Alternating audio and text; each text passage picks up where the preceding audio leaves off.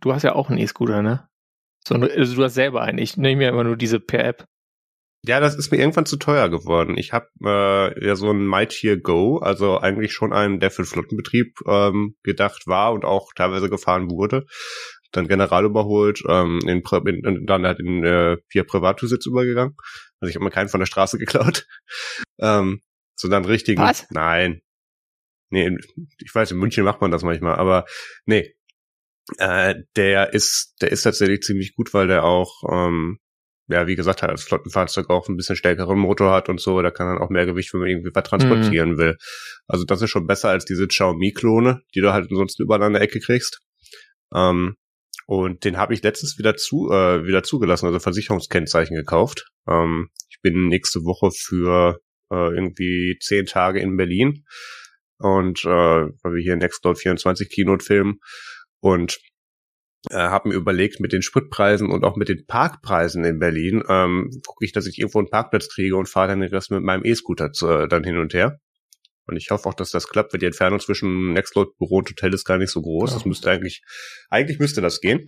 Wenn das Hotel einen Parkplatz hat, dann. Ja, hat's, aber ich möchte jetzt nicht zwölf Euro am Tag dafür zahlen. Ach so. Ah. Das ist das Problem. Und ich hatte halt die brillante Idee, ähm, dass das fiel mir irgendwie am Freitag ein, dass ich den doch ganz gerne nochmal zulassen würde. Und Montag bin ich aber schon in Berlin. Äh, habe alle Online-Möglichkeiten abgeklappert. Ähm, die sagen, ja, ja, es ist in ein bis zwei Tagen da, Sternchen, nach Zahlungseingang.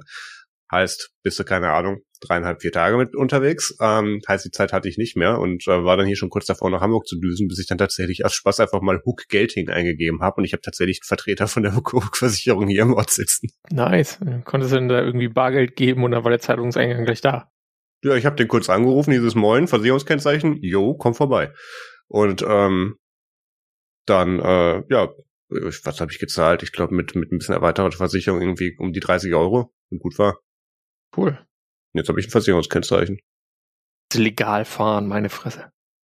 Wird ansonsten ein bisschen teuer immer, ne? Das, mm. ist, das ist nicht so praktisch. Ja, ich glaube, mit, mit dem Auto ist auch so ein My Tier Go dann eine interessante Sache, weil die halt wirklich robuster sind. Für mich ja. ähm, kommen die dann irgendwie nicht so in Frage, weil äh, bei mir ist halt mehr so, irgendwie wäre das mehr das Anschlussmittel für mit der Bahn fahren. Und das wäre dann mehr was für, ja, klein und irgendwie klappbar am liebsten. Ja, der, der My Tier Go ist auch sau schwer. Ja. Also ähm, so. Vor allem, der, dass dass diese, man kann den Lenker zwar einklappen, die Lenkstange, aber das arretiert nicht. Mhm. Das heißt, da musste ich dann immer so ein so ein komisches Trage Tragegurt drumherum machen, um den dann drei Stockwerke hoch zum Laden zu schleppen. Das muss ich Gott sei Dank nicht mehr tun. Das, das ist gar nicht so geil. Der wiegt echt schon gut. Aber egal. Ja, nee, also ich, ich bin dann sehr gespannt, äh, wie dann hier äh, eigene Elektromobilität dann in Berlin nächste Woche funktionieren wird. Ich werde berichten. Lass ihn dir nicht klauen.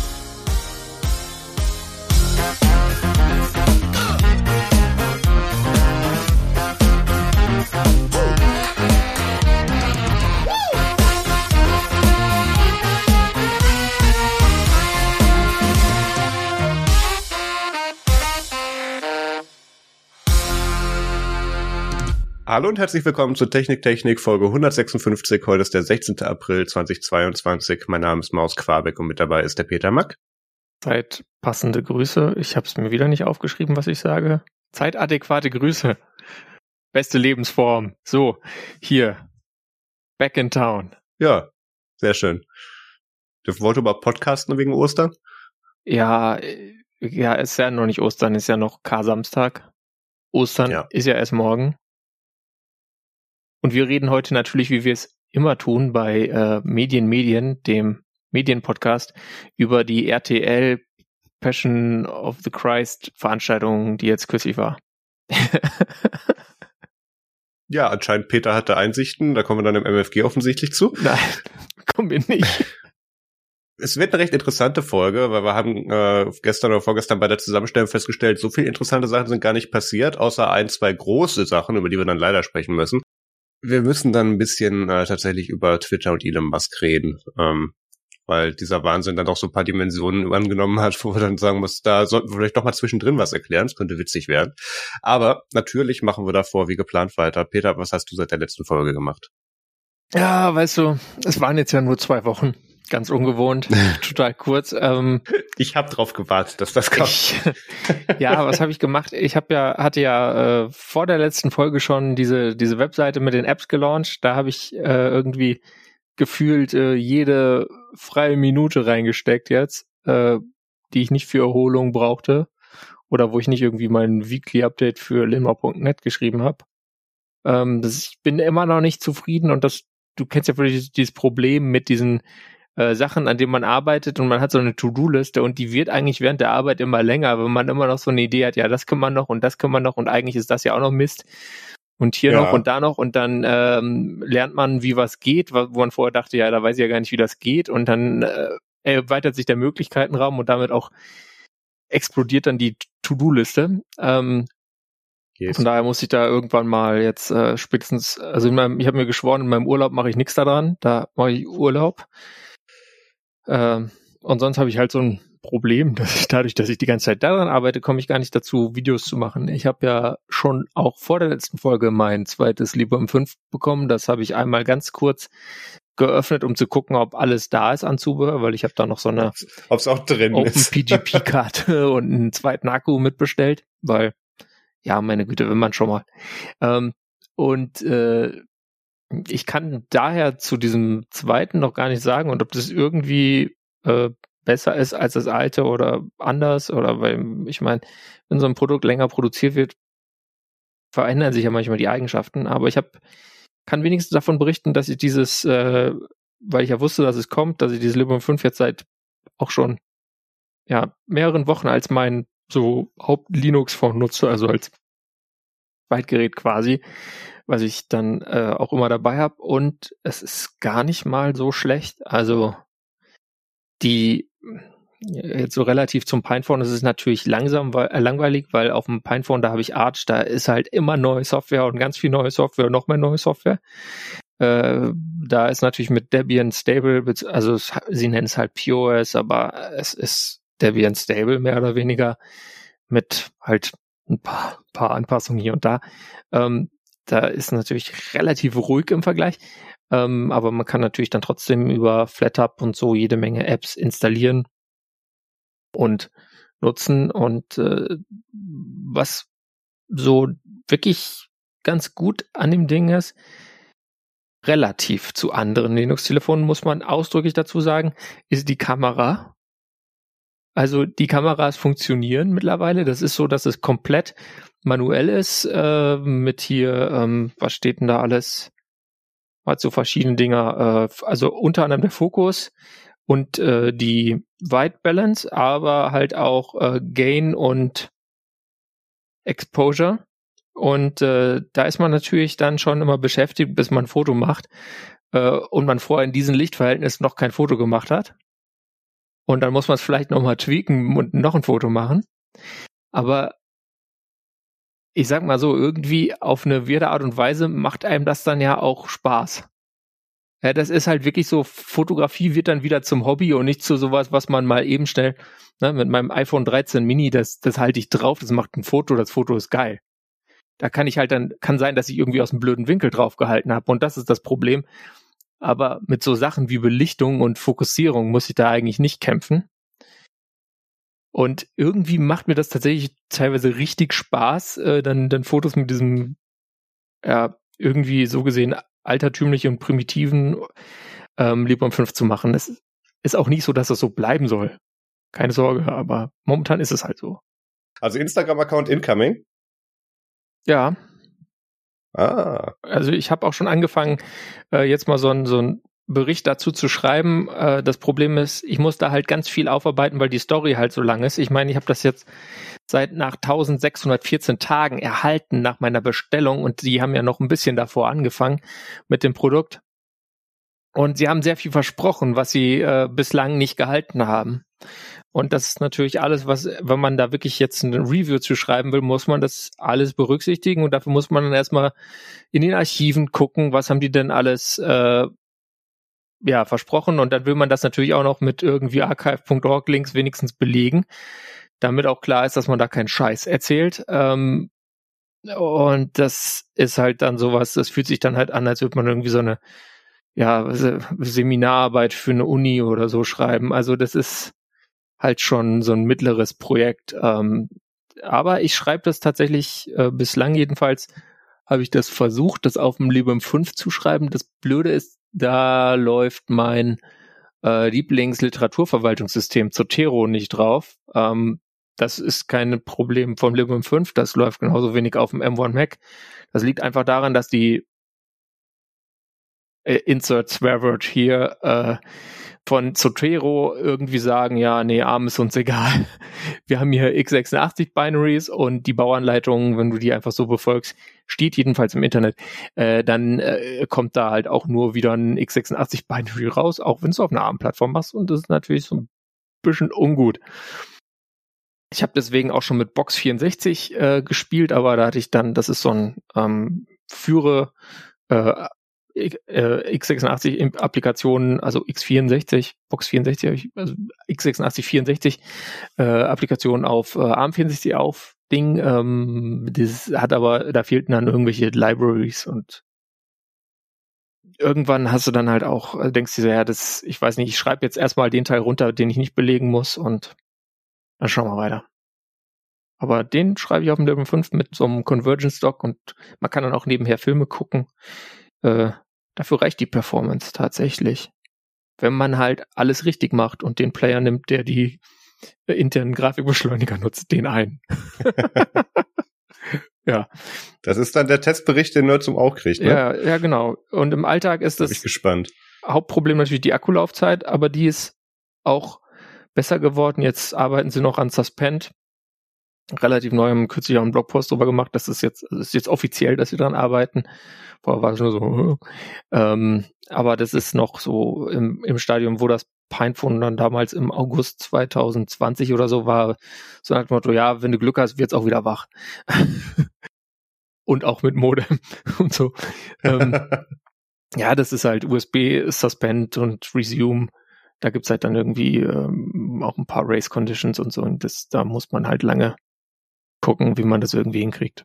Aber sie sind dran, und ich denke, wenn das dann da ist, dann ähm, muss man sich um die Akkulaufzeit, jedenfalls relativ zu anderen Linux-Telefonen, die auch alle scheiß Akkulaufzeit haben, also Pinephone und Pinephone Pro, äh, gerade wenn man Suspend wegnehmen würde, muss man sich dann keine Sorgen mehr ums Librem fünf machen.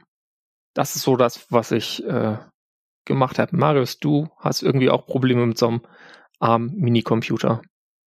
Ja, ich, ich habe auch Probleme mit Linux-Kleinstgeräten derzeit. Ähm, ich habe jetzt ja, da ich nächste Woche für Nextcloud in Berlin sein werde, mache ich hier so meine Remote-Hardware flott, damit mein Raspberry Pi in dem Fall weiterhin meine E-Mails sortiert und ich nicht in Berlin sitze und dann die hunderten E-Mails in meinem Posteingang einzeln sortieren muss. Ähm, weil sowas passiert natürlich immer, wenn du nicht beim Gerät in der Nähe bist. Ähm, und ich habe hier immer noch, dadurch, dass wir, wir hatten das, glaube ich, in der letzten Folge im Pre-Intro drin, ähm, ich habe immer noch kein Glasfaser. Ähm, mittlerweile war die Firma mal da und hat, hat diesen doofen Kasten versetzt, und jetzt warten wir nur noch auf Login-Credentials, damit hier die Faser mal live geschaltet werden kann.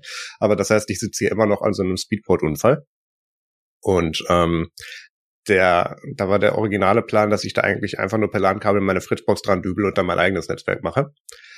Aber dann wird da kein D N S durchgereicht oder es wird geblockt oder ähm, bestimmte Geräte kriegen darüber keine Auflösung hin, mhm, oder kriegen dann keine I P. Ähm, Oder wird, kriegen eine I P, aber es wird dann im Speedport geblockt. Ich glaube, dein Speedport ist zu neu. Der alte von meinen Eltern, da kann man noch was hinterhängen. Ja, das, ich brauche ja nicht mehr als irgendwie ein Modem, was durchgereicht wird. Das ist richtig, aber Speedport möchte schlau sein. ähm, und ich habe jetzt mit dem Pi zum Beispiel das Problem, ähm, das habe ich derzeit per Kabel dran. Ähm, also hier, äh, ich habe ein zwanzig Meter Kabel, was aus dem Fenster hängt und in die, in die, ins Erdgeschoss dann im Fenster wieder reingeht und äh, dann hier oben, also unten an Speedport und hier oben dann an einen dummen Switch dran geht, wo ich gerade mein Netzwerk drüber aufteile.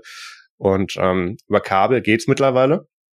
W L A N kann da sich auch kommentarlos mit verbinden, ähm, kommt auch auf die speedport Punkt I P-Seite, aber ähm, kann absolut kein D N S resolven.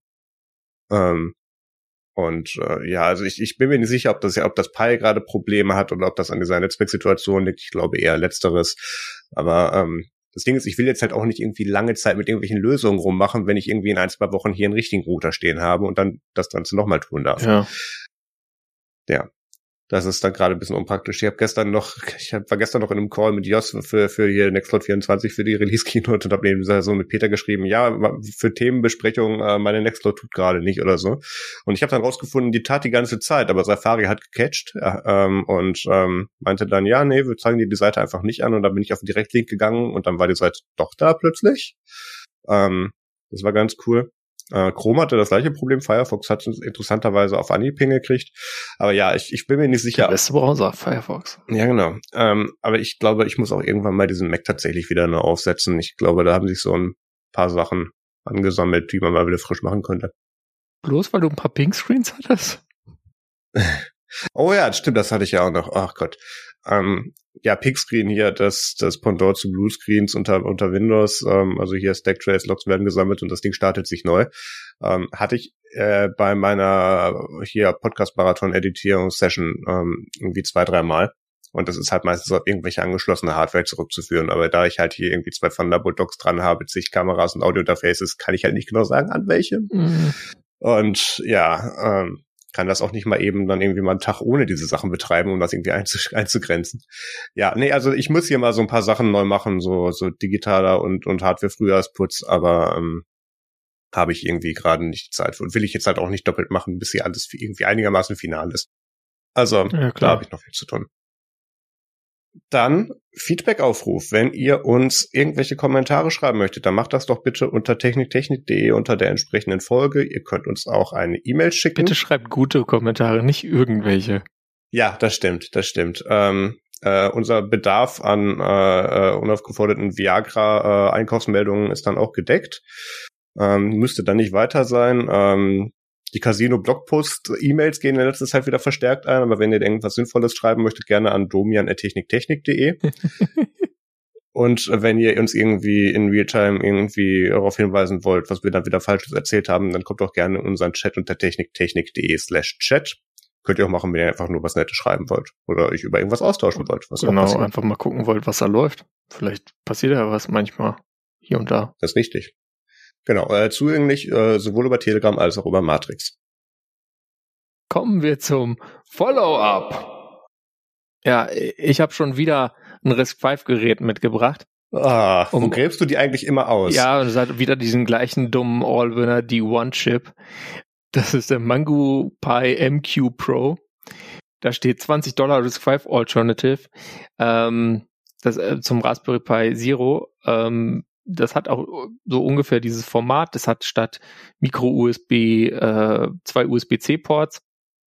Und sonst halt, ja, man kann so eine S D-Karte reinstecken und ist halt so ein RISC-V äh, Single-Core-Prozessor mit einem Gigahertz und so ein bisschen zwei D Grafikbeschleunigung, also mehr vor allem Videobeschleunigung. Ähm, fünfhundertzwölf oder ein Gigabyte RAM ähm, und so weiter. Lalala, äh, das heißt, wenn man irgendwie so ein Projekt hatte, was man eigentlich mit einem Pi Zero machen wollte oder Pi Zero zwei, dann könnte man den nehmen. Ähm, ich habe jetzt mal geguckt, ob ich den bei AliExpress denn schon finde, und da sind es dann nicht zwanzig Dollar, sondern ähm, fünfundvierzig Komma achtundachtzig, wo man dann wieder sagen muss, hm, da ist dann vielleicht das alternative Cypid-Litchi Uh, R V-Doc-Kit, scheiß Namen, sage ich euch. Blöde Namen, richtig. Mann, wer denkt sich so einen Mist aus? Ähm, günstiger. Äh, hat aber natürlich dann einen anderen Formfaktor. Das heißt, wenn ihr euer Projekt so eigentlich auf ein Pi Zero ausgelegt habt, aber jetzt doch RISC-V machen wollt, dann äh, geht das wieder nicht. Und dann muss, müsste man jetzt den höheren Preis zahlen. Ähm, aber vielleicht kommt der Preis auch noch ein bisschen runter. Ist natürlich dann deutlich teurer als der Pi Zero oder Pi Zero zwei. Ähm, aber äh, ich meine, es geht halt um die, die Neuerung quasi irgendwie RISC-V. Ich hatte mal so die Idee, dass ich mir so ein Pi Zero äh, in die so eine Tastatur einbaue. Und da waren mhm. mir aber immer diese fünfhundertzwölf Megabyte RAM zu wenig, weswegen ich jetzt überlegt habe, hm, vielleicht wäre das ja was mit dem D eins. Aber dann äh, habe ich überlegt, wie viel Zeit ich gerade zu Sachen habe, die ich eigentlich noch gern machen wollte. Äh, und mein unausgepacktes Librem fünf im Regal angeschaut mhm. und mir gedacht, äh, ja, äh, nette Idee, Peter, aber vergiss es. Also das, das wird erstmal nichts. Da hast du jetzt erstmal ja, keine Ahnung, das doch im so ein Urlaub. Paar DIN A vier Blätter To-Do-Liste abzuarbeiten, bevor du das angehen kannst. Und dann habe ich nichts bestellt. Aber ja. Hm. Ich find's, ich find's tatsächlich spannend, wie, wie leistungsfähig diese Dinger jetzt dann doch geworden sind über die Jahre. Also das Pi Zero ähm, war ja schon so, ja, okay, häng halt irgendwas dran, braucht das Netzwerk, braucht das irgendeinen Input-Output, schade. Aber äh, hier sowas jetzt, ähm, gerade damit, ich sehe nicht, wie viele Lanes sie gemacht haben, aber hier auch solche, dass du über den dreißig Pin Connector tatsächlich dann auch noch ein Ethernet-Board dran kriegst mhm. oder so irgendwie so ein Low-Bandwidth-Setup, äh, keine Ahnung, irgendwo Hausautomation oder so für den Preis. Das finde ich echt interessant. Vor allem, weil da beschäftige ich mich in letzter Zeit auch viel mit, weil wir dann, also das hängt alles damit zusammen, bis ich hier richtiges Internet kriege, dass ich hier anfange, dann überall alles halt irgendwie mit Sensoren und Automatisierung irgendwie auszustatten. Ja. Und äh, da stehen solche Boards auch auf der Liste. Ja. Ich wüsste jetzt nicht, ob es unbedingt RISC-V sein müsste, weil ich habe so ein bisschen Softwarekompatibilität, aber ähm, ach, ja. Wird überschätzt. Ja, ist auch richtig. Nee, aber klar, da ist, da ist dieser Formfaktor dann sehr interessant. Yes. Digital Markets Act, diese Bestrebung aus der E U ähm, zur Interoperabilität von Messengern unter anderem, da gab es jetzt so ein paar Updates in den letzten Tagen, unter anderem wurde sich dann nach zahlreicher Kritik und äh, Meldungen von äh, Experten aus dem Gebiet dann jetzt mal darauf geeinigt, dass es doch ganz cool wäre, wenn man dann sowas wie Ende-zu-Ende-Verschlüsselung von dem von den Großen dann durch diese äh, durch diese Interoperabilität nicht kaputt macht, sondern dass die bitte bestehen bleibt. Ähm, das ist zum einen wichtig, weil es anfangs beim Digital Markets Act so aussah, und das war bestimmt anfangs auch beabsichtigt, als wäre das ein weiterer Schlag gegen End-to-End-Encryption, ähm, weil das recht bequem war. Da, darüber das loszuwerden. Mhm. Ähm, das haben sie jetzt offensichtlich rausgenommen. Ähm, dass das äh, hier formuliert ist, ist, dass das angebotene Sicherheitsniveau ähm, bei den beiden Diensten erhalten bleiben muss, die dann gebridged werden. Was in erster Linie schon mal gut ist. Ähm, dann gab es auch noch ähm, hier äh, die Formulierung, die Integrität, die Sicherheit und den Schutz der Privatsphäre seiner Dienste nicht gefährden. Ähm, also sowas, dass dann wenn du irgendwelche Daten ähm, dir von dem einen Dienst mit rausziehst, darf denn der andere aber nicht verwenden. Also das ist dann hier wieder so ein bisschen ein Marktvorteil, der dann eben trotzdem noch mhm. gewahrt werden soll. Ähm, das macht das Ganze dann auch für die Leute, die dazu gezwungen werden, zumindest ein bisschen attraktiver, weil ähm, sonst sagen sie sich alle, wir, wir tun jetzt halt nur noch den Facebook Messenger an, an, anzapfen und dann kriegen wir halt die Daten von dem. Müssen wir das selber nicht tun, ist ja auch ganz praktisch. Ähm, das ist, glaube ich, eine Realität, die abzusehen war. Ähm, Und sie haben mittlerweile auch Timelines eingeführt, bis wann denn ähm, dann bestimmte Features auch äh, kompatibel sein müssen. Ähm, nämlich nach drei Monaten müssen, ähm, ja, muss halt banale Textnachrichten müssen halt austauschbar sein. Ähm, der Interpretation nach inklusive End-to-End-Encryption. Mhm. Interessanterweise zählt zu diesen Basic-Textnachrichten dann auch der Austausch von Bildern, Sprachnachrichten und Videos, also File-Anhänge im mhm. weitesten Sinne. Schickst du nur rüber, wie, die, wie der andere Seite damit umgeht und das öffnet und welche App und so weiter. Das ist dann denen überlassen. Das ist ja erstmal nur banaler Dateienaustausch. Ähm, interessant wird schon dann, äh, dass innerhalb von zwei Jahren dann aber auch äh, die Voraussetzungen für Gruppenchats äh, gegeben sein muss. Das wird dann unter dem Aspekt äh, End-to-End-Verschlüsselung gerade bei WhatsApp-Gruppenchats interessant, weil das ja einer der wenigen ist, die das tatsächlich End-to-End encrypted macht. Mhm. Ähm, muss man ja dazu sagen. Ähm, und nach äh, vier Jahren auch Sprach- und Videoanrufe unterstützt werden sollen. Und das ist dann ja schon was, was man, was man, was zumindest technisch wesentlich anspruchsvoller ist, zu integrieren. Ja. Ähm, damit das dann auf beiden Seiten auch richtig rausfällt. Da sind dann, da sind wir dann natürlich noch nicht mit drin, dass dann iMessage dann auch äh, unter Telegram oder was auch immer dann, bis, bis Telegram sich da integriert, könnte das auch nochmal interessant werden, ähm, dann irgendwie diese smarten Videofilter dann auf beiden Seiten unterstützen muss oder so, so, so tief ist es nicht, aber die Grundfunktionalität des jeweiligen Features muss halt gegeben sein. Ähm, das, äh, Da sagen jetzt natürlich dann einige kleineren Buden, wie zum Beispiel auch Freema, ähm, dass das äh, interessant umzusetzen ist, weil das ein sehr hoher technischer Aufwand mhm. ist und ähm, der eher die Marktposition von den größeren stärken würde, weil dann müssen die sich ja gar nicht, dann muss man ja gar nicht deine Exoten-App installieren, dann kann ich halt einfach bei WhatsApp bleiben, was jetzt nicht zwingend der Sinn der Aktion dahinter war. Ja. Ähm, aber das, das Thema haben sie halt soweit auch nicht zu Ende gedacht.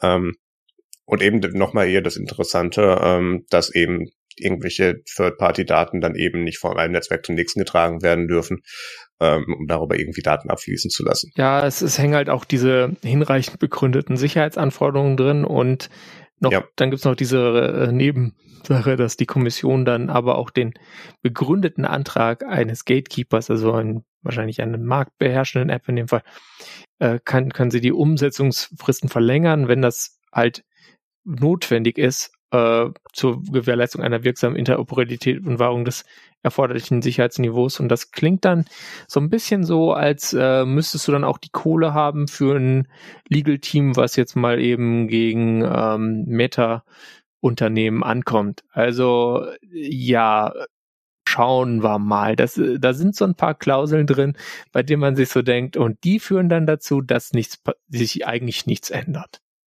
Das ist eine Interpretationsmöglichkeit. Ich glaube aber tatsächlich nicht, dass die sich jetzt hier Dienst A mit Dienst B battelt, sondern ähm, irgendwann wird halt beschlossen oder wird halt gesagt, oder irgendwo wird halt der Prozess, der, dass das jetzt interoperabel werden soll, angestoßen, und dann müssen die das aber jeweils zur E U rechtfertigen. Mhm. Ich glaube tatsächlich nicht, dass die das gegenseitig machen, weil das ist dann natürlich ein sehr äh, angenehmer Weg, um dann mal eben sowas zu stoppen, weil da kannst du ja Jahre drin verbringen. Ja. Ähm, ja, oder du brauchst halt das Lobbyteam bei der E U-Kommission, ne? Also das kostet auch Geld. Aber ja. Gut, ja. Es ist gut, dass was passiert, und es ist auch schön, dass da jetzt auch Ende-zu-Ende-Verschlüsselung und Sicherheitsniveaus mitgedacht werden insgesamt, weil es wäre schlecht, wenn es nicht so wäre. Aber es zeigt halt nochmal, wie kompliziert einfach die Realität ist, und das ist einfach nicht mal so ein, ach ja, das machen wir mal eben, zack, bumm, läuft. Ähm, Sache ist, hier Interoper- Interoperabilität äh, herzustellen. Selbst wenn die ähnliche Protokolle nutzen, äh, musst du ja irgendwie Schnittstellen definieren, über die dann das Sicherheitsniveau gewahrt werden kann. Äh, und Key Exchange und so. Das ist überhaupt alles andere als trivial. Und schauen ja. wir mal, was dann im finalen Text steht, den es am achtundzwanzigsten April wahrscheinlich geben wird. Und ähm, gucken dann nochmal in ein paar Jahren, was damit passiert ist oder so. Ja, es, es gibt hier noch einen interessanten Absatz zum Thema Sideloading, ähm, dass dann auch alternative App-Stores dazugelassen werden sollen und ähm, dann eben auch äh, als Standard äh, sich einstellen lassen müssen, können, müssen, dürfen, wie auch immer. Ähm, das heißt, wenn ich dann sage, ich möchte jetzt mein F-Thread auf iOS haben, muss iOS das auch zulassen und das dann bitte auch standardmäßig alles dann da drin irgendwie richtig verankern, wenn ich das so einstelle. Ähm, ich sag mal vorsichtig, dass ich das für recht unwahrscheinlich in der Umsetzung halte. Aber äh, wir schauen mal. Und natürlich auch hier wieder hinreichend begründete Sicherheitsanforderungen. Ähm, wenn dann, da kann man sich dann auch wieder drüber raus, rausreden. Ja, ähm, wie Peter gesagt hat, äh, achtundzwanzigsten April äh, wird es vorgelegt, vierten Mai ähm, soll es wahrscheinlich gebilligt werden. Ähm, gucken wir uns da nochmal an, was da tatsächlich dann von drin ist und dann, was auch tatsächlich umgesetzt wird. Aber das Wichtigste war halt wirklich, dass die End-to-End-Encryption mit drin bleibt, weil das war lange ein Aufhänger dazu, bis hieß, nee, dann können wir es gar nicht machen. Das tut uns dann leid, aber so dann gar nicht. Vor allem, weil es ja auch Parallelbestrebungen auch auf E U-Ebene gibt, wo dann ähm, hin und wieder mal irgendwelche sicherheitsfanatischen Parlamentarier glauben, dass sie Terrorismus, äh, das Terrorismusproblem dadurch lösen können, dass einfach keine Ende-zu-Ende-Verschlüsselung hatte. Also, mhm. ähm, naja, äh, interessanter Ansatz. Dann nutzen das nur noch Leute, die das gar nicht dürfen. Oh. Dieser Ansatz ist meines Erachtens nicht mit der Realität kompatibel. Ähm, kommen wir zu was anderem, was ähm, ja vielleicht mit unseren Realitäten kompatibel ist. Und zwar ja. hat Google jetzt angekündigt, hey, wir machen auch Do-it-yourself-Repairs. Äh, und wer ist natürlich dann der Partner? iFixit. Bei den Geräten geht es um die Pixel-Smartphones, von denen es ja mittlerweile äh, dann einige gibt. Und sie wollen halt jetzt äh, das machen. Auch das hat wieder irgendwie mit, dem, mit der E U zu tun, weil das äh, europäische Parlam- E U-Parlament gesagt hatte, hey, ähm, wir machen mal sp- später in diesem Jahr tatsächlich mal äh, ein bisschen Right to Repair G- Gesetzgebung auf europäischer Ebene. Äh, Samsung hatte in der Woche davor auch einen ähnlichen Plan äh, angekündigt, ähm, auch in Partnerschaft mit iFixit. Und iFixit ist jetzt dann irgendwie so der Repair-Shop für die ganzen Android-Phones. Hat man so fast das Gefühl. Die Anleitung, Anleitung habt ihr da vorher schon bekommen, aber jetzt ist es halt äh, noch offizieller.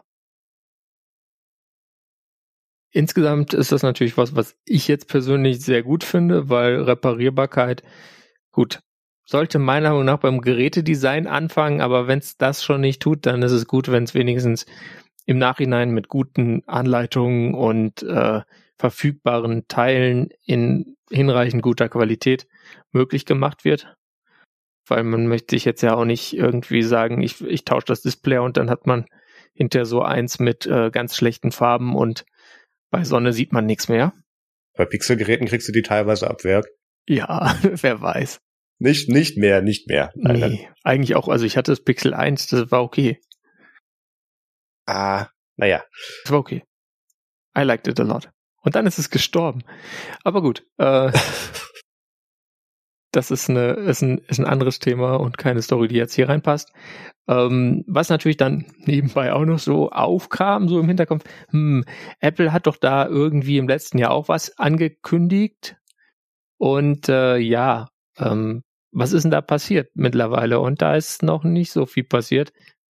Sie wollen es ja auch irgendwann mal, also sie haben gesagt, äh, gut im Jahr in der U S A und dann später Ähm, im Jahr auch in anderen Ländern, und es scheint so, als könnte da die Sache damit zusammenhängen, dass sie auch noch halt Software entwickeln, nämlich Core Repair Kit und Core Repair Core, und was auch noch dran hängt, äh, es gibt halt irgendwie das Problem, äh, dass du momentan einfach Schwierigkeiten hast, die Teile zu bekommen. Es gab Äh, zuletzt einen harten äh, Covid-Lockdown in Shenzhen. Äh, da gibt es sowieso Produktionsbeschränkungen aus energetischen Gründen, schon aus dem letzten Jahr.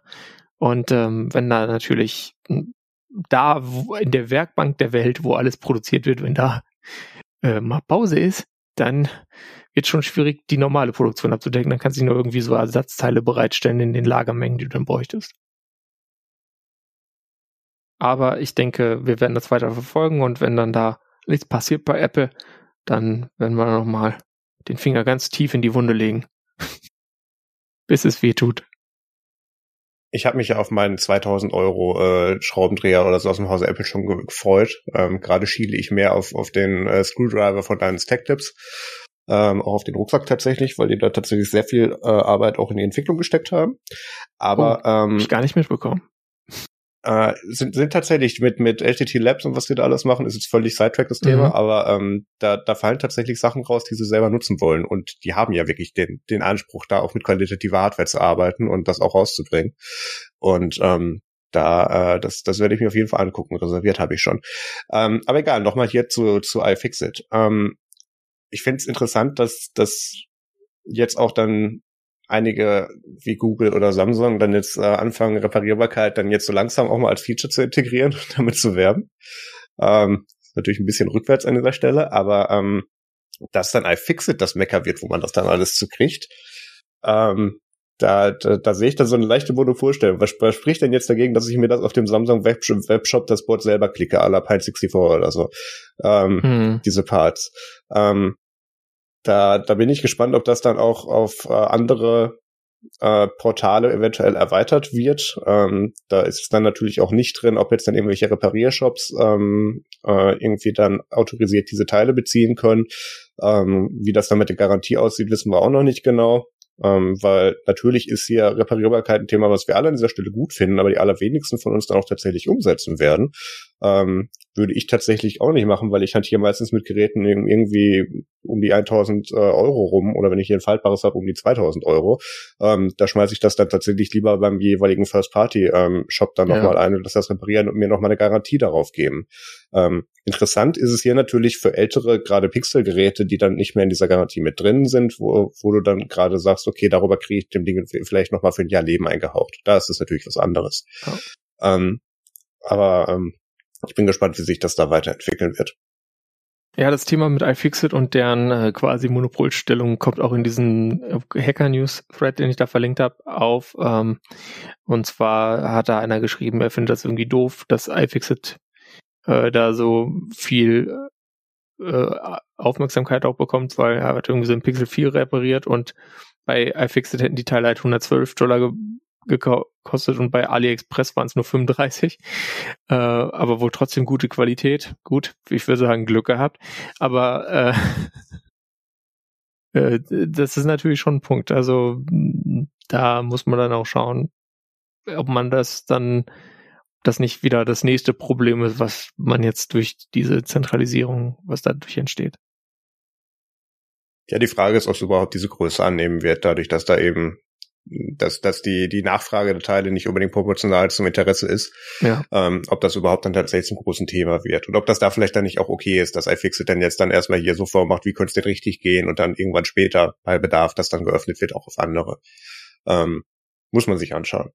Genau, kommen wir zum nächsten Thema und zwar zu äh, Thunderbird, nicht wahr? Dieses ähm, ehemalige Mozilla-Produkt, dieser E-Mail-Client, den Marius auch auf seinem Pi laufen hat und der wird jetzt mit, also bekommt eine relativ große Überarbeitung, sage ich mal, mit äh, Thunderbird Release hundertzwei, was dann quasi auf, also auf der gleichen Technologie fußt wie Firefox hundertzwei, aktuelles Firefox neunundneunzig, glaube ich. Demnächst kommt hundert. Also das ja. Release ist noch ein bisschen was weg.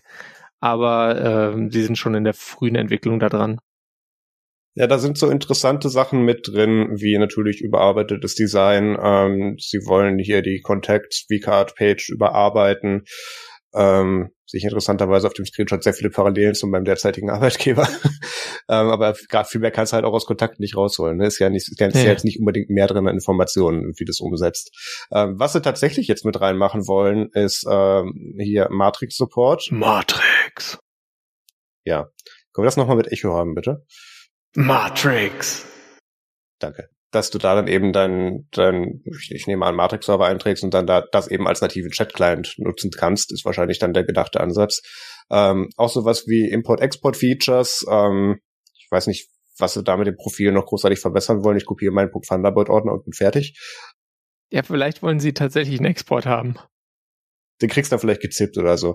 Ja, es, es, es gibt ja auch tausende verwaiste ähm, Datenbank-Einträge, die du vielleicht nicht jedes Mal mitnehmen musst. Ja. Und so. Das, da wäre eine Logik tatsächlich ganz cool. Ähm, dann soll die, äh, die Message-Header, ich nehme mal stark an, dass sie damit E-Mail an sich meinen, ähm, äh, nochmal überarbeitet werden, was zumindest in meinen SysAdmin-Zeiten ganz praktisch war, weil da manchmal kam dann doch so eine E-Mail rein, wo es dann hieß, ist das jetzt Spam oder Scam oder ist das wirklich von uns? Und wenn ja, warum ist das von uns, wenn das trotzdem nach Scam aussieht? Und so, da hilft so eine Header-Ansicht dann tatsächlich nochmal sehr. Mhm. Ähm, U I U X-Tweaks für OpenPGP, ähm, der hundertste Ansatz, diese Technologie ähm, interessanter für den Mainstream-Anwender zu machen. Äh, vielleicht hilft's dieses Mal, wäre schön. Wir drücken ähm, die Daumen. Ja, ne? Ähm, also hier, das haben wir ja schon ein paar Mal angesprochen, kommt Thunderbird an, so das Limit, was sie als Feature-Set tatsächlich anbieten können, was in dem E-Mail-Client Sinn macht. Ähm, da haben sie sich so ein paar Seiten aus dem Gmail-Playbook rausgeholt, wie zum Beispiel so ähm, Link-Preview-Cards, die du dann, wenn du in, in eine E-Mail einen Link reinpastest, dann so Facebook-Twitter-Style-mäßig dann eben eine Bildvorschau und einen kurzen Textauszug mitlädt.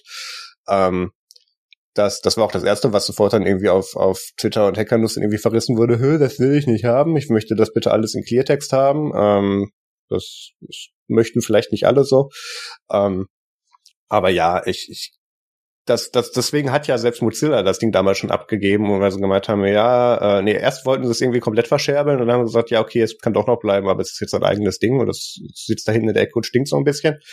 Ähm, aber hier dann tatsächlich nochmal den E-Mail-Client mit Funktionalität aufzubohren, die vielleicht dann auch, also ich, ich sehe jetzt hier noch nichts, was mich unbedingt von irgendwie Outlook oder Apple Mail wegswitchen äh, wollen oder lassen würde, aber ähm, Das, das bisherige Design und, und Feature-Set von Thunderbird war ja tatsächlich ein bisschen dated. Ähm, von daher sind da Verbesserungen sehr willkommen. Was ich hier leider drin vermisse, sind so ein paar Improvements im Bereich Exchange. Ähm, auch wenn ich damit derzeit beruflich nicht mehr tangiert bin, war das damals ähm, in meinem vorherigen Job immer noch sowas, wo dann eben bestimmte Features darüber nicht gingen. Mhm. Ähm, und äh, Das, da, da gibt's auch so ein, ja, so, so ein paar Gmail-Feature, die so ein bisschen inkompatibel sind, weil sie die eben nicht auf dem E-Mail-Postweg lösen, sondern tatsächlich dann über den ganzen Kladderadatsch drumherum. Das kann jetzt Thunderbird natürlich nicht einfach so reinpullen. Aber ja, ähm, es ist eigentlich, ja, der, der, der Alternati- Mainstream-alternative E-Mail-Client, den wir haben. Ne? Also von genau. daher, da muss es ja irgendwie weitergehen. Das ist halt auch der, der überall läuft. Ich meine, ich habe jetzt gerade, wo du Exchange gesagt hast, dachte ich dann spontan wieder an äh, GNOMEs Evolution Mail Client, äh, der mal ganz vorne war unter den Linux-fähigen Mail-Clients, die irgendwie mit Exchange zusammengearbeitet haben.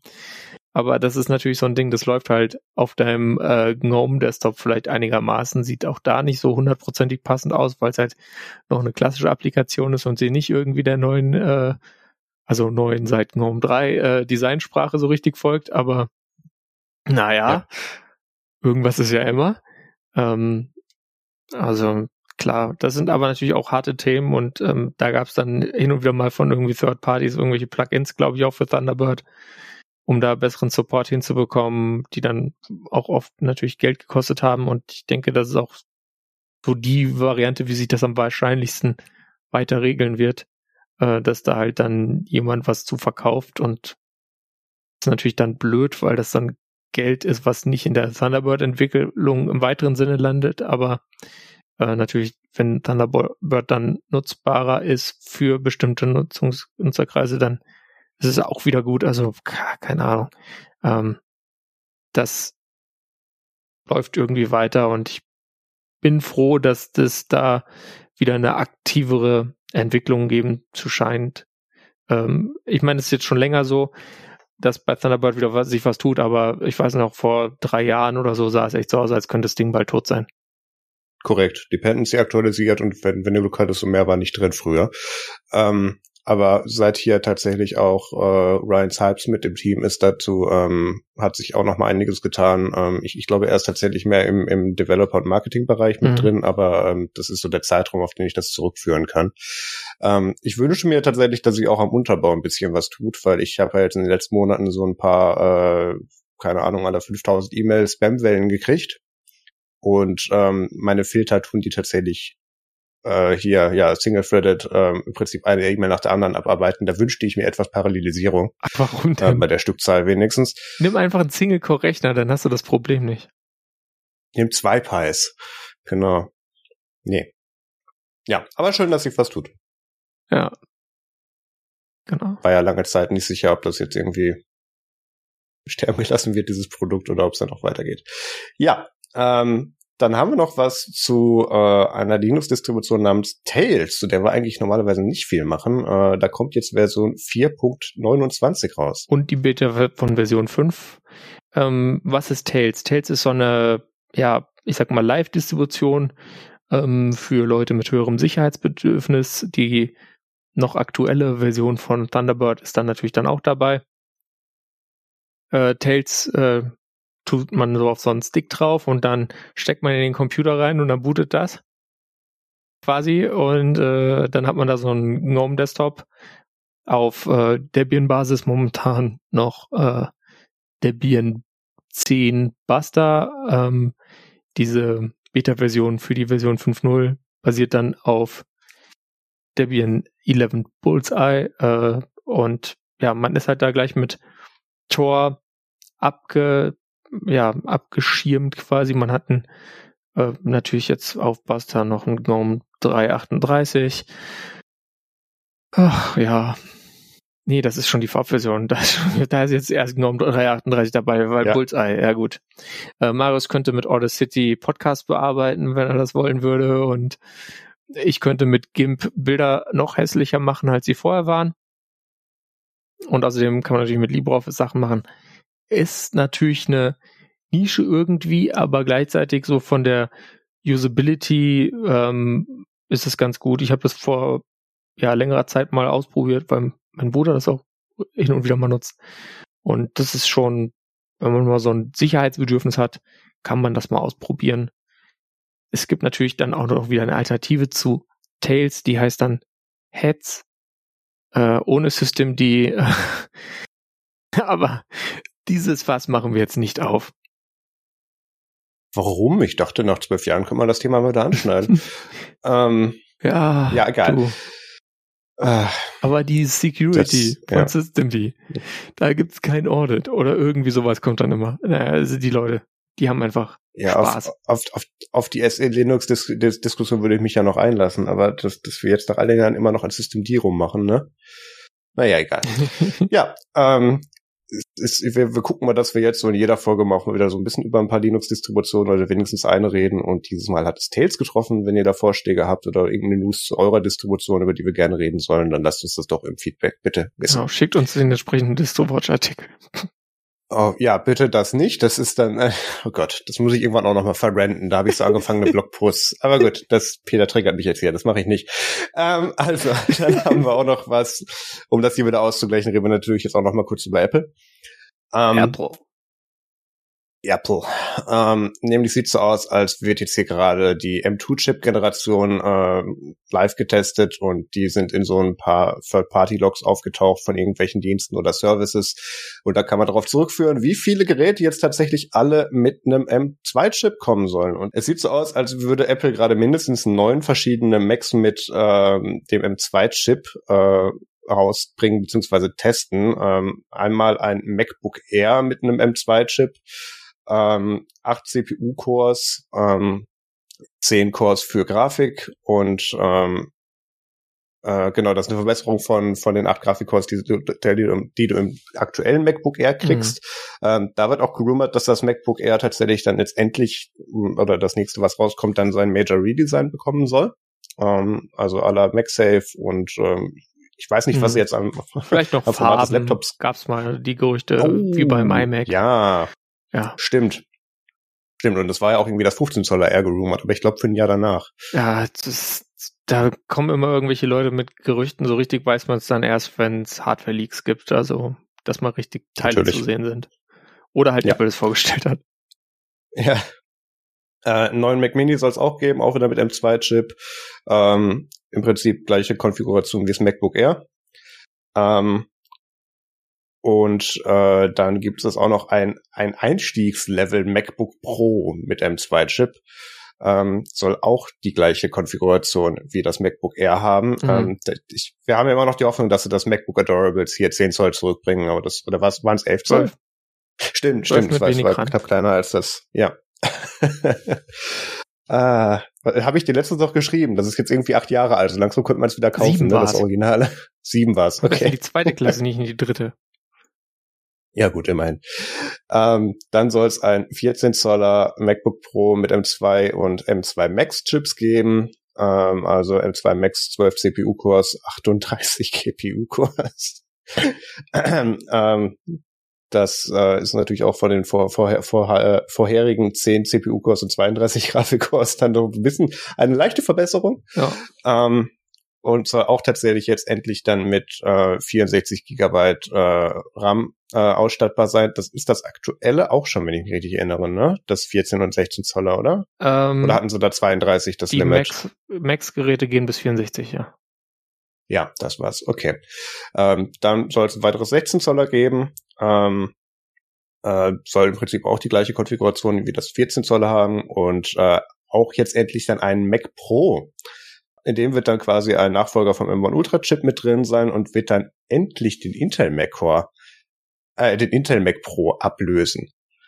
Und ähm, Da, da waren wir uns ja vom Timing damals nicht so sicher, hm. weil wir gedacht haben, entweder wird, wird, wird Apple das jetzt noch irgendwie fünf Jahre durchziehen, weil das, das war ja durchaus, der, der Mac Pro ist ja das, wo, wo beabsichtigt ist, dass du diese Teile upgradest, beziehungsweise da äh, ein bisschen Modularität mit drin betreibst. Irgendwie Karten reinstecken kannst und so. Ja, sowas wie RAM und ähm, ja, aber auch ja gut, C P U austauschen nicht mehr, aber früher sowas wie Grafikkarten oder irgendwie spezielle Audio-Hardware, irgend so ein Gedöns. Für einen Haufen Geld. Ich mein Firewire-Interface wieder haben. Netzwerk. Ja. So gute alte P C I-Express-Karten halt. Ach ja. Ja, da bin ich gespannt, wie das mit einem mit einem äh, Apple Silicon Chip dann aussehen ja. kann, weil du hast da ja sehr viel mehr on, on die. Ähm, und gut, die, die, die ja, P C I-Extension, das, das müssen sie über Thunderbird, äh, Thunderbird, Thunderbolt mitlösen. Äh, da kommt dann Mozilla und nein. Mhm. Ähm, Da, da bin ich sehr gespannt, aber das, das, das sieht mir alles wieder sehr, sehr teuer aus. Äh, definitiv sieht ähm. das teuer aus. Äh, ich meine, was jetzt auch fehlt, ist irgendwie so eine Neuauflage vom Mac Studio, die man ja eigentlich dann auch mit erwarten würde. Echt? Also da, da habe ich gedacht, dass wir da noch mindestens zwei Jahre Ruhe vor haben. Nein, aber ich meine, wenn wenn wenn es jetzt neue Chips gibt, dann kann man die auch in den Mac, Mac Studio reintun, also den den Mac, nicht das Display. Ähm, Hm. Ja, aber das machen sie wahrscheinlich wieder ein bisschen versetzt, damit sie nebenher dann so Zwischenreleases mit hier. Ja, äh, erst, erst der Mac Pro Mini hat und jetzt, dann wird es etwas günstiger mit ja. dem Mac Studio oder so. Ja. Ja. Was aber, was aber auch sehr interessant ist, dass sie jetzt hier tatsächlich dieses Entry-Level MacBook Pro nochmal mit drin mhm. haben. Also auch, auch Apple sieht offensichtlich, dass die Hardware zwar ganz toll ist und die Leistung auch, aber der Preispunkt, ähm, so, so sehr ich ihn auch gerechtfertigt finde, in den Sphären, in, der das, in denen sich das da bewegt. Aber es ist dann tatsächlich, ist dann das MacBook Pro so für den äh, Mainstream-Nutzer, der, der, den Power, der, der diese Power eben nicht braucht, so ein bisschen weit weggerutscht. Ja. Und da dann nochmal ein Entry-Level anzubieten, das wird dann wahrscheinlich auch das Gerät sein, was dann für mich interessant ist, weil so viel Pro-Sachen ich jetzt auch mache. Ich bin mit meinem dreizehn Zoller M eins ähm, bis auf diesen einen Bildschirm-Output eigentlich absolut zufrieden. Von der Power her reicht mir das. Ja, ja, nee, das stimmt. Der eine Bildschirm, der limitiert beim äh, M eins ohne Zusätze ein bisschen, aber sonst äh, ist das, ja, ich weiß auch nicht. Ich bräuchte auch jetzt erstmal absehbar nichts Schnelleres. Ähm, ja, was ich mich noch frage, ja. ist, was dann, da steht jetzt auch nichts zu drin in diesem Rumor, was denn da dann für Cores drin sind quasi, ähm, ja. also womit die verwandt sind. Ähm, weil ich hatte so im Kopf so die Theor- Theorie so ein bisschen, und zwar habe ich mir äh, angeschaut, wie das früher mit den iPad, äh, iPad Pro Chipsätzen war, also den mit dem X hinten dran. Und die kamen ja dann am Anfang anders, aber dann zuletzt einfach nur noch alle zwei Jahre. Sprich äh, A zwölf X und dann hey, vierzehn X ist M eins. Ja, aber davor halt A- A10X. Also das nur hin und wieder. Und da ist jetzt halt, frage ich mich halt irgendwie so, ob sie das irgendwie fortsetzen, dass sie sagen, wir wollen ja auch bei den Cores genug Improvement haben und da ist jetzt dann schon das drin, was quasi in den A sechzehn kommt, oder ob da halt die Abwandlung der Cores sind, äh, die sie halt jetzt für den A fünfzehn gemacht haben. Das ist für mich noch irgendwie so eine ganz interessante Frage, aber die wird sich wahrscheinlich auch erst so richtig klären, wenn es raus ist und sich dann irgendwelche Leute das dann mit irgendwelchen krassen Mikroskopen wieder angeschaut haben und sagen, ja, das ist ungefähr das. Aber ja, das wüsste ich gern. Schauen wir mal. Ja. Aber so vom Zeitpunkt her sieht es mehr nach A fünfzehn aus für mich. Was mich irgendwie überrascht. Aber gut, sollen sie machen. Würde mich nicht überraschen. Ähm, das, äh, es, es gab auch so, so ein paar Leaks aus ähm, Studio-Display-Firmware-Daten, ähm, die auf den Mac Mini hindeuten. Ähm, das wird sehr wahrscheinlich der ja. sein, den wir bereits angesprochen haben. Ähm, also da... Da verdichtet sich so langsam die Informationslage. Zum einen, dass Apple die in der freien Wildbahn mittlerweile testet und zum anderen, dass das auch schon mittlerweile in Firmware mit auftaucht. Ähm, das deutet dann zumindest für dieses Gerät auf ein näheres Erscheinungsdatum hin als zum Beispiel bei anderen. Genau. Aber ähm, jetzt, jetzt, ich gehe stark davon aus, dass das zu Jahresende wird. Auch gut ist ja, dass äh, jetzt in dem Rumor drin ist, dass es auch ein Mac Mini mit M zwei Pro geben wird, quasi, dass quasi diese Lücke, die wir jetzt haben momentan, dass man ein Mac Mini hat mit M eins und dann geht's Äh, bei den Desktops halt beim ähm, Mac Studio weiter, der dann gleich äh, M eins Max ist, dass diese Lücke irgendwie geschlossen ist für die Leute, die sagen, ja, ich brauche halt C P U-Performance, aber G P U ist mir relativ egal. Ja. Gut. Und damit sind wir schon durch mit dem Follow-up und wir kommen zum Technik, Technik, Bastelspaß. Und das ist jetzt mal was, da könnt ihr euch alle als Großgrundbesetzer äh, reindenken. Besetzer, ähm, ja. Das ist ja, ist ja eine klare Sache. Und zwar kennt ihr das ja, ihr habt diese große Rasenfläche und äh, wie äh, kriegt man die denn jetzt gemäht? Äh, da gibt's so die Lösung, man hat Kinder und gibt den Taschengeld dafür, aber äh, die sind dann ja auch irgendwann aus dem Haus, also das ist nicht nachhaltig. Ähm, deswegen ähm, gibt's dann die Leute, die sagen, ja, Schafe, aber dann brauchst du noch irgendwas, was die Kacke von den Viechern aufsammelt. Also funktioniert auch nur eingeschränkt. Ähm, und äh, dann gibt's ja noch diese Rasenmäher, die so rumfahren, aber die fahren ja meistens wirklich so wie die billigen äh, Staubsauger rum und total chaotisch. Und da hat sich jetzt mal jemand hingesetzt, so wie der klingt, könnte der auch aus Deutschland kommen, der Name deutet auch darauf hin, und hat ein Open Mauer gemacht. Das ist quasi äh, ein Ding, ein, oder quasi ein Aufsatz für so einen äh, Rasenmäher, der einfach so dumm rumfährt, dass der ein bisschen schlauer ist, damit der jetzt mal äh, dann das ordentlich mäht und in, einer, in einem Schema, was auch irgendwie sinnvoller aussieht, als fährt zickzack über den Rasen und dreht immer, bis er an der Kante kommt. ähm, könnt ihr euch also momentan dann mal schön selber basteln, wenn ihr den Anwendungsfall habt. Ähm, bei mir ist leider das Problem, ich habe nicht genug ähm, Landbesitz hier in München. Weiß ich auch nicht, woher das kommt, äh, aber äh, interessant fand ich es trotzdem. Und äh, ja, coole Sache. Also viel Spaß, liebe Großgrundbesitzer. Ja, ich bin ja versucht, das auszuprobieren, weil wir haben hier, äh, unser Rasenmäherroboter heißt, heißt Ernst Uwe. Ähm, ah. Mehrwert wurde abgelehnt bei der Familienabstimmung, ich habe es versucht. Ähm, und da könnte ich das eigentlich mit ausprobieren. Der ist auch so ein bisschen fehlerbehaftet, weil der hat halt so, ich, der hat auch G P S, aber der hat auch so ein, so ein smartes Kabel, was irgendwo im Garten vergraben wurde, damit er so die Grenze vom Grundstück drauf hat. Mhm.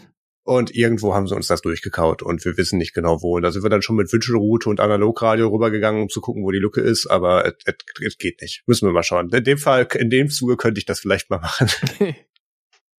Mal schauen. Klingt doch gut. Ja, das ist das ist aber tatsächlich auch sowas, was jetzt hier mit dem Umzug nochmal anfängt. Also das das ganze Smart Home, was mir zum Testen dann ins Haus geschickt wird und auch tatsächlich solche Sachen, auch wie Rasenmäherroboter sind tatsächlich auch auf der Liste. Da wird es dann interessante Tests zu geben. Ach nice. Ja. Ja, wir haben lang genug drumherum geredet. Wir müssen jetzt leider zum Thema kommen. Diese Woche und auch die Ende der letzten Woche äh, hat der Herr Musk, äh, Elon Musk, beziehungsweise endlich mal verkündet, dass er ca. neun Prozent der Anteile von Twitter gekauft hat. Ähm, und er damit dann auch zum einen der größten Shareholder dann in dem Moment wurde. Ähm, da, da, da, da beginnt das Drama aber noch nicht, weil er hätte das Ganze eigentlich schon äh, einige Tage bis Wochen vorher, als er dann angefangen hat mit dem Kauf, ab einer bestimmten Prozentzahl dann der Anteile, hätte er das bereits öffentlich machen müssen, dass er das tut, weil ähm, das natürlich dann auch so ein bisschen den Markt treibt, wenn da irgendwie groß einer einkauft, ähm, gibt es dann so Grenzen, in denen man das dann auch veröffentlichen muss. Und er hat das natürlich nicht gemacht, weil dann bleibt der Preis so schön niedrig. Und ähm, dann hat er das nächste, den nächsten Fehler gemacht. Ähm, er muss dann nämlich ab einer bestimmten Prozentzahl auch deklarieren, ob er jetzt dann ein aktiver oder passiver Shareholder ist, also wie er sich mit einbringen möchte oder halt auch nicht. Und ähm, weil das Formular irgendwie schneller auszufüllen war, hat er halt gesagt, nö, nö, er ist nur ein passiver. Und ähm, fing dann aber so an, so Sachen zu twittern wie, hey, wollen wir nicht das San Francisco Headquarter als irgendwie ein Homeless-Shelter umbauen? Oder hey, äh, wir stimmen jetzt hier mal, ob auf, auf Twitter eine Editierfunktion reinkommen soll. Und das Board, äh, keine Ahnung, lehnt er so kotzend aus dem Fenster mit, was passiert denn da jetzt? Ähm, würde ich mal als aktiv einstufen, mal so ganz platt gesagt. Mhm. Ähm, kriege ich die drei dann noch zusammen, wie es dann weiterging. Aktiver äh, ja, er wollte Troll. Noch aktiver Troll. Das müsste, den Titel müsste man eigentlich einführen für ihn, ja, äh, auch schon davor. Ähm, dann hat er noch abstimmen lassen, oder da hat er noch gefragt, ob man Twitter nicht in Titter umbenennen soll. Da sind wir wieder bei seinem Humor, der uns bereits bekannt ist. ähm, vier zwanzig. Ach ja, stimmt, das hat er auch noch gemacht. Ja, da, da, da greifst du jetzt ein bisschen ja vor. Dazwischen waren noch, waren noch ein paar Sachen. Äh, ich muss meinen Twitter-Thread dazu mal finden. Warte mal, wie ging das denn noch weiter? Hier. Ähm, genau, dann hat er, dann hat er neun Prozent irgendwie gehabt. Und äh, genau, sein Plan dahinter war, er möchte jetzt Twitter, äh, Twitter hätte so viel Potenzial, er möchte das jetzt als Plattform für Free Speech und so weiter umbauen, weil da wird ja immer so viel wegzensiert äh, angeblich. Und, ähm, und Leute, die Plattform, das gefällt ihm dann nicht so. Und ähm, Äh, dann hat ihm wohl irgendeiner vom Board mal gesagt, hey, halt mal die Füße still, wir haben da jetzt bewusst auch eine Geschäftsleitung dahinter, so führen wir den Laden nicht. Und ähm, das hat ihn dann zu so einer kleinen Trotzreaktion äh, dann geführt, wo er dann gemeint hat, ja, dann kaufe ich den Laden halt ganz. Und da passieren jetzt gerade ganz interessante Dinge drumherum, wie das äh, zum Beispiel, was war das hier, eine Poison-Pill-Klausel oder oder jetzt hier dann in Effekt tritt, ähm, kann man grob übersetzen, gibt's von Heidi Moore tatsächlich einen super Thread auf Twitter zu, ähm, den wir auch verlinkt haben, aber T L D R ist, ähm, wenn tatsächlich dann irgendwie so ein feindliche Übernahme, würde man es auf Deutsch sagen, stattfindet, indem einer versucht, sich eben dann, äh, der schon Anteile hat, die ganze Firma einzuverleiben, ähm, tritt diese Aktion eben in Kraft, die dann dazu beschränkt, dass Leute, die bereits äh, Anteile haben, nicht mehr als fünfzehn Prozent erwerben können ähm, und äh, die restlichen Shares dann ähm, irgendwie dann unter dem bereits unter den anderen Shareholdern irgendwie mit aufgeteilt bzw. angeboten werden. So ungefähr kann man es interpretieren, damit eben nicht einer sich dann über Nacht die ganze Firma einverleiben kann. Ähm, und das konnten die irgendwie aktivieren. Ähm, ich, ich weiß nicht, hier könnten wir eigentlich die Klammer schon aufmachen, Peter. Wie, wie, wie fandest du das Ganze bis dahin? Ich dachte mir so, äh, wo ist mein Popcorn? Und dann fiel mir ein, ja. ich mag kein Popcorn. Dann habe ich mich gefragt, okay, wo sind meine äh, nur gesalzten äh, Light-Chips? Äh, hatte ich keine. Und dann dachte ich, ja, okay, dann gucke ich weg, weil ist ja eine vergeudete Chance sonst. Äh, sagen wir es so, ähm, Elon Musk äh, macht weltbewegende Dinge bei Tesla und SpaceX und mit vielen seiner anderen Projekte, muss ich sagen, das finde ich dann doch irgendwie irgendwie gut, sage ich mal. Ja. Aber äh, oh Gott, dieses Rollgehabe und dieses ja, nee, da lasst ihr euch mal abstimmen, Leute, hier meine Follower, was ja sowas Volkstribunhaftes hat, das finde ich schon immer so ein bisschen.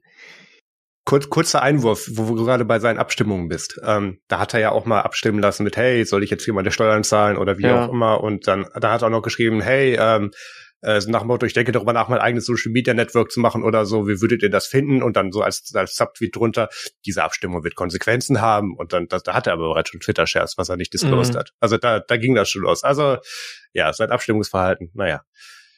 Ja, also die, der Typ ist halt irgendwie lustig, ich glaube, der hat viel Spaß im Leben, aber er hat halt auch leicht an einer Klatsche. Ja. Sage ich jetzt einfach mal so ganz neutral. Sonst wird er, glaube ich, viele der Sachen, die er macht, gar nicht angehen, weil du musst schon irgendwie so ein bisschen verrückt sein, um zu sagen, ja, nee, also Weltraum machen wir jetzt mal, ist doch kein Problem. Äh, oder Elektroautos, ja, nee, okay, mache ich. Ja, also viel Erfolg, also Erfolg würden wir ihm auch an, an vielen seiner Projekte gar nicht absprechen, äh, weil es doch durchaus ja. interessant ist, was man mit Geld tatsächlich alles lösen und vorantreiben kann, ähm, was ihm auch größtenteils seinen Erfolg eben einbringt. Ähm, dazwischen ist aber halt auch ganz viel Mist. Ja, und ich weiß nicht, sein, sein Gehabe jetzt mit Twitter und er, er will natürlich jetzt auch dann Free Speech mehr haben. Ich meine, wer sind denn die Leute, die da ganz viel nachgeschrien haben? Das sind Leute, die sich jetzt dann so langsam zu Truth Social vielleicht umorientieren. Äh, also, ja. ich weiß nicht, ob das jetzt auch für Twitter als Unternehmen das wäre, was Twitter braucht, weil ich glaube, Twitter hat potenziell äh, ein Wachstumsproblem, also die wachsen verglichen zu den Wettbewerbern kaum. Sie haben mhm. so ein bisschen so ein Content-Moderationsproblem trotzdem, auch wenn natürlich schon irgendwelche Leute rausgekantet werden. Also es ist keine nette Plattform, auf der man sich wohlfühlt, unbedingt. Also da gibt's auch regelmäßig Leute, die irgendwie sagen, ja, nee, ich habe jetzt irgendwie Scheiß abbekommen, ich verpiss mich.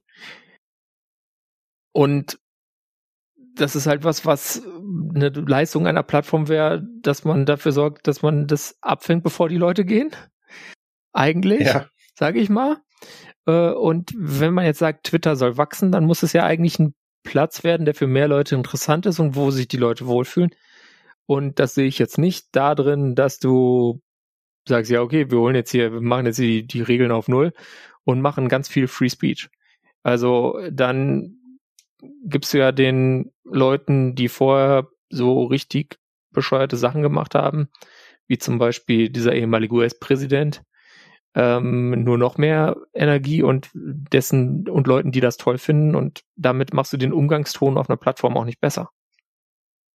Das ist alles so ein bisschen dieses Narrativ, was auch gerne von der Republikanischen Partei vorangetrieben wird, dass diese Plattformen sie versuchen zu zensieren. Oh ja. ähm, was an was viel auf äh, was an vielerorts behauptet wird und an den wenigsten belegt werden kann, ähm, weil es in den meisten Fällen darauf hinausläuft, dass ihr halt unpopuläre Meinung vertreten und Leute, die dann manchmal lieber ignorieren als befeuern. Ja, meistens und das behaupten wird dann gerne das als auch Zensur auf Twitter, anlegt. Dass Twitter sie zensiert. Ja. Das ist dann so richtig ja. lustig. Ja, das ist das. Ja, die Analogie gibt's auch schon. Ähm, und der Herr Musk ist da. Also ich, ich weiß jetzt nicht. Ich würde ihn irgendwo zentri- äh, zentristisch ein- einordnen tatsächlich. Aber ähm, von ihm wird dieses Narrativ natürlich auch befeuert, weil er halt regelmäßig irgendwelche solche Trollsachen macht und sich dann Anwälte mit seinen Tweets beschäftigen müssen. Das findet er halt als etwas Eingriff. ähm, warum kann man diesen gewordenen Milliardär nicht einfach mal spielen lassen? Ist ja voll unfair. Ja, diese blöde Securities und Exchange Commission aber auch immer. Ja, ja, die nerven jedes Mal. Ähm, äh, jedenfalls hat er dann auch so interessante Ideen, wie er möchte dann Donald Trump zurückholen auf Twitter. Und ähm, solche Personen, die auch äh, mittlerweile oder schon länger die Plattform wurden, wie Alex Jones zum Beispiel. Mm, nice. Ähm, ich glaube, wir berichteten über beide Fälle, ähm, dass das eigentlich eine sehr absehbare Konsequenz war und ähm, die wenigstens Twitter als Plattform geholfen hat, ähm, öffentlichem Diskurs und so weiter. Die Diskussion machen wir jetzt nicht auf, aber ähm, immerhin ähm, wurde damit für die Plattform was getan. Und wenn er jetzt genau diese Leute zurückholen möchte zur Plattform und ähm, weil er denkt, dass Twitter unbedingt die Plattform für freie Meinungsäußerung sein muss, aber nach seiner Definition, ähm, ist das, glaube ich, nicht ganz so praktisch. Vor allem, Herr Musk macht ja auch gerne solche Sachen wie irgendwelche Blogger, die kritisch mal über ein Event von ihm berichtet haben, von denen cancelt er dann persönlich die Tesla-Order. Ähm, oder äh, ja, auch auch Tesla ganz berühmt, dass sie selber das, das Presse, äh, die Presseabteilung komplett eingesch- eingestellt haben, weil da kommen dauernd so Leute und stellen nervige Fragen. Ähm, da antworten wir dann einfach gar nicht mehr drauf, ist vielleicht viel einfacher. Ähm, also ich weiß nicht, ob ich unbedingt diese Form von freier Meinungsäußerung auf der Plattform jetzt noch mhm. brauche, egal ob erzwungen oder nicht. Ja. Ähm, ja, was haben wir denn hier noch in der Timeline? Ich habe hier noch so ein paar Tabs offen davon. Ähm, genau, dann äh, das, dann hat er ja noch gemeint, als es dann, als er dann angekündigt hätte, ja, dann kauft das Twitter halt ganz, er hätte dann ein Angebot gemacht, dann war da so Godfather-Style noch so eine E-Mail mit dabei mit, das ist mein bestes und letztes Angebot und wenn ihr das nicht annehmt, dann muss ich überdenken, was ich mit meinen Shares mache.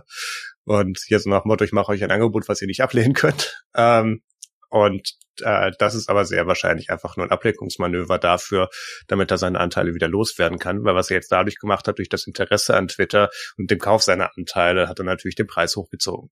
Und ähm, damit könnte er die jetzt bequem mit Gewinn wieder verkaufen. Ähm, würde man auch Shorten nennen in dem Fall oder Pump and Dump. Und ähm, das ist das, wo er sich normalerweise darüber beschwert, wenn das Leute mit seiner Twitter-Aktie machen. Deswegen, das fand ich sehr witzig. Ähm, jetzt macht er das nämlich äh, mit, mit seiner mit seiner Tesla-Aktie machen. Ähm, deswegen finde ich es jetzt sehr witzig, dass er das mit Twitter versucht.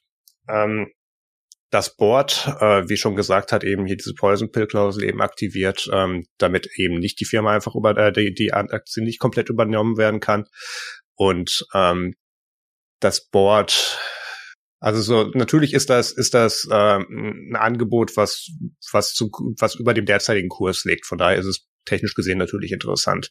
Aber selbst den Twitter-Shareholdern muss das Potenzial dieser Plattform soweit zumindest bekannt sein, dass sie da ja zumindest nie wirklich, also Twitter ist jetzt nicht zwingend gewinnbringend, sind sie schon, aber ähm, großartige Margen hast du in dieser Aktie, glaube ich, jetzt nicht mit dieser Firma. Nee. Und ähm, da haben sich aber bisher auch nie wirklich Leute dran gestört. Ganz einfach, weil es eben diese globale Plattform mit globalem Diskurs ist, dass da sogar dann wild gewordene äh, U S-Präsidenten drauf rumtwittern, die dann irgendwann auch von der Plattform entfernt werden müssen. Das ist dann der negative Effekt davon.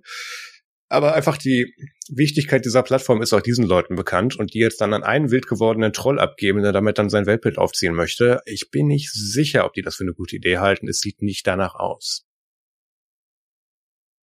Zum Glück. Ja, zum Glück. Zum Glück. Ähm, und das dürfte nachdem, also er hat ja dann diese neun Prozent Anteile gekauft und hat dann irgendwie auch schon ein paar wieder abgestoßen direkt ähm, mit mit Gewinn. Und ich nehme einfach stark an, dass er ähm, mit diesem Angebot hier, äh, wie er es damals auch gemacht hat, mit hier Thinking About Taking Tesla Private mhm. äh, four twenty, ähm, damit einfach wieder den Preis hochtreiben will und dann verkauft. Wobei natürlich der und Marktpreis nicht äh, annähernd auf sein Angebot gestiegen ist, was dazu was man so interpretieren könnte, dass die meisten Leute das jetzt nicht so ganz ernst nehmen, die da am Markt beteiligt sind. Ja, ja, ja das, das ist, das ist auch gar nicht zwingend die Absicht, dass das ernst genommen wird, weil der, der Kurs ist natürlich trotzdem ein bisschen gestiegen. Mhm. Er muss ja nur über seinem, über seinem Einkaufspreis liegen am Ende. Besser, ja. je mehr, es, je mehr, desto besser natürlich, Abzüglich aber, ähm, das, genau. Das Problem, was der Herr Musk aber ja auch hat, ist ja, dass der es einfach nicht auf die Kette kriegt, mal eine Woche nicht in den News zu sein. Was? Und, ähm, ich glaube, das, ja, das will er aber auch so. Das passiert ihm ja nicht. Der will doch immer in den ah, News sein, der, der Musk. Das, das meine das mein ich ja. Und ähm, das hat er hiermit jetzt mal wieder erreicht. Mhm. Und du hast es ja gesehen, ähm, von von von traditioneller Presse bis hin zu unseren Medien ähm, sind ja alle steil gegangen mit der These. Wir reden jetzt gerade auch darüber.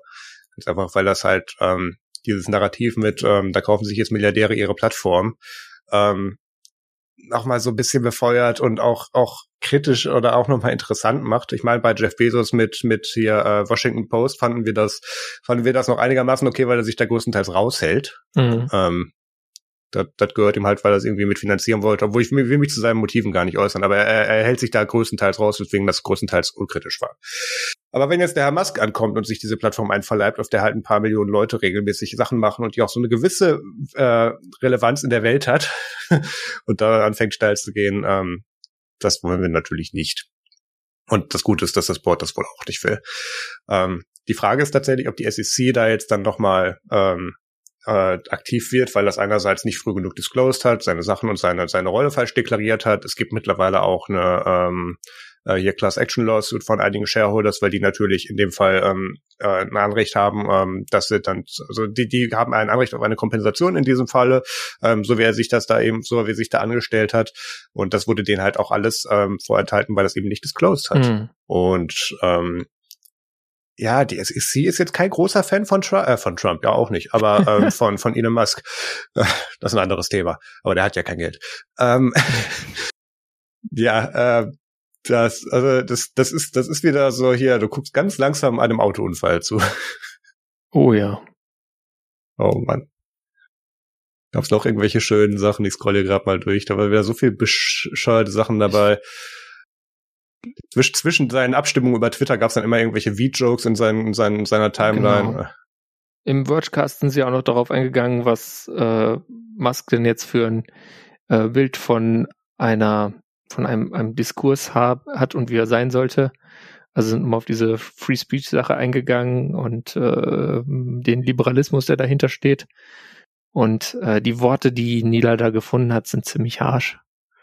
Und hat Motto, ja, das ist yes. hier noch nicht mal irgendwie so Oberstufenniveau in der Schule. Aber gut. Es äh, ist, was es ist. Wir werden sehen, was passiert und darüber berichten, würde ich sagen. Ich, ich möchte das ganz noch kurz zu Ende spinnen, falls er das, also was, was er natürlich nicht machen wird, aber wenn, wenn er, wenn ihm dann tatsächlich Twitter gehört. Ähm, er findet ja, dass irgendwie ähm, Propaganda nicht zensiert werden darf, von welcher Seite auch immer sie kommt. Und er möchte auch seine ganzen Hitler-Memes posten, so oft und wie er das machen möchte. Yeah. Ähm, Freedom. Damit hätte er jetzt zum Beispiel in Deutschland ein Problem rechtlich. Ähm, setzt sich dann daher, also initial natürlich, aber denkt Herr Musk tatsächlich, er könnte sich dann über das Netz D G setzen, äh, hinwegsetzen oder so. Das wird dann ganz schnell auch global interessant. Hm. Ähm, vor allem, Musk hat dann wieder auch so eine kurze Zündschnur, weil er sagt, ja gut, das schalten wir Twitter in Deutschland halt ab. Pech gehabt. Tschüss. Ähm, unsere Gigafactory ist da ja schon, von daher. Nein, ähm, Das, das wird, wenn man da mal irgendwie fünf Minuten drauf verbringt, wie das tatsächlich dann realistisch umsetzbar ist mit seiner Idee, ähm, wird, wird einfach sehr schnell klar, dass es das eben nicht ist. Ah, aber das, manche Leute möchten die Welt brennen sehen und ähm, ich hatte dann auch in, meinen, in meiner Timeline und in meinen Mentions dann so ein äh, paar Tesla und Elon Musk Hardcore-Fanboys, die das natürlich für die beste Idee seit geschnitten Brot halten und äh, Papa Musk rettet jetzt wieder die Welt. Ähm, ja, ist doch gut. Zumindest auf Twitter. Ja, äh... Ich, ich habe ja Angst, wenn der nächste Woche Langeweile hat, was er dann versucht. Aber gut, schauen wir.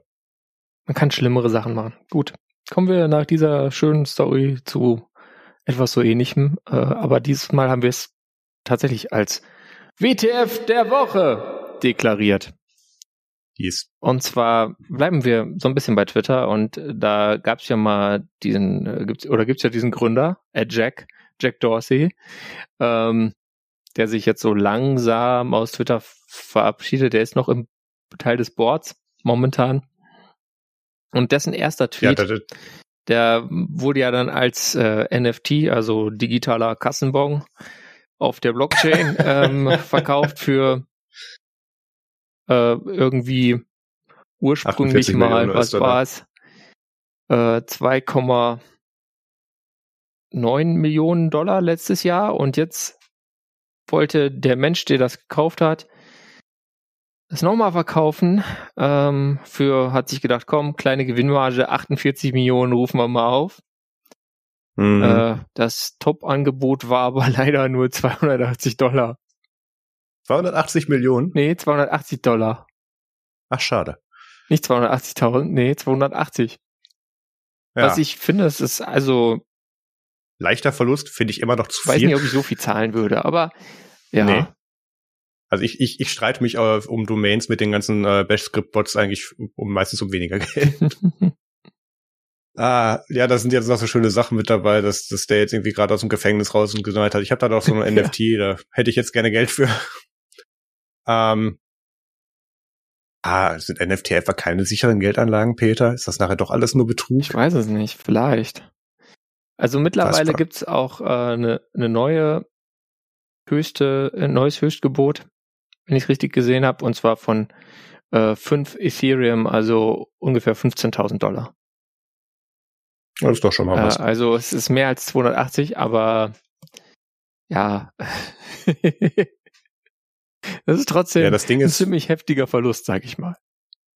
Ja, nicht nur das, ähm, da er als offensichtlich, äh, also ich vermute aufgrund seiner Situation, ähm, jetzt dann offensichtlich gerne wieder an Geld rankommen möchte, muss er ja danach immer noch einen Service finden, der dir das ohne großen Verlust da spiegelt, wieder ein richtiges Geld umsetzt. Ähm, naja, also...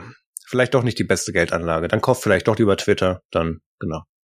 Ja, dann kann man wenigstens irgendwelche Mitarbeiter feuern. Ja.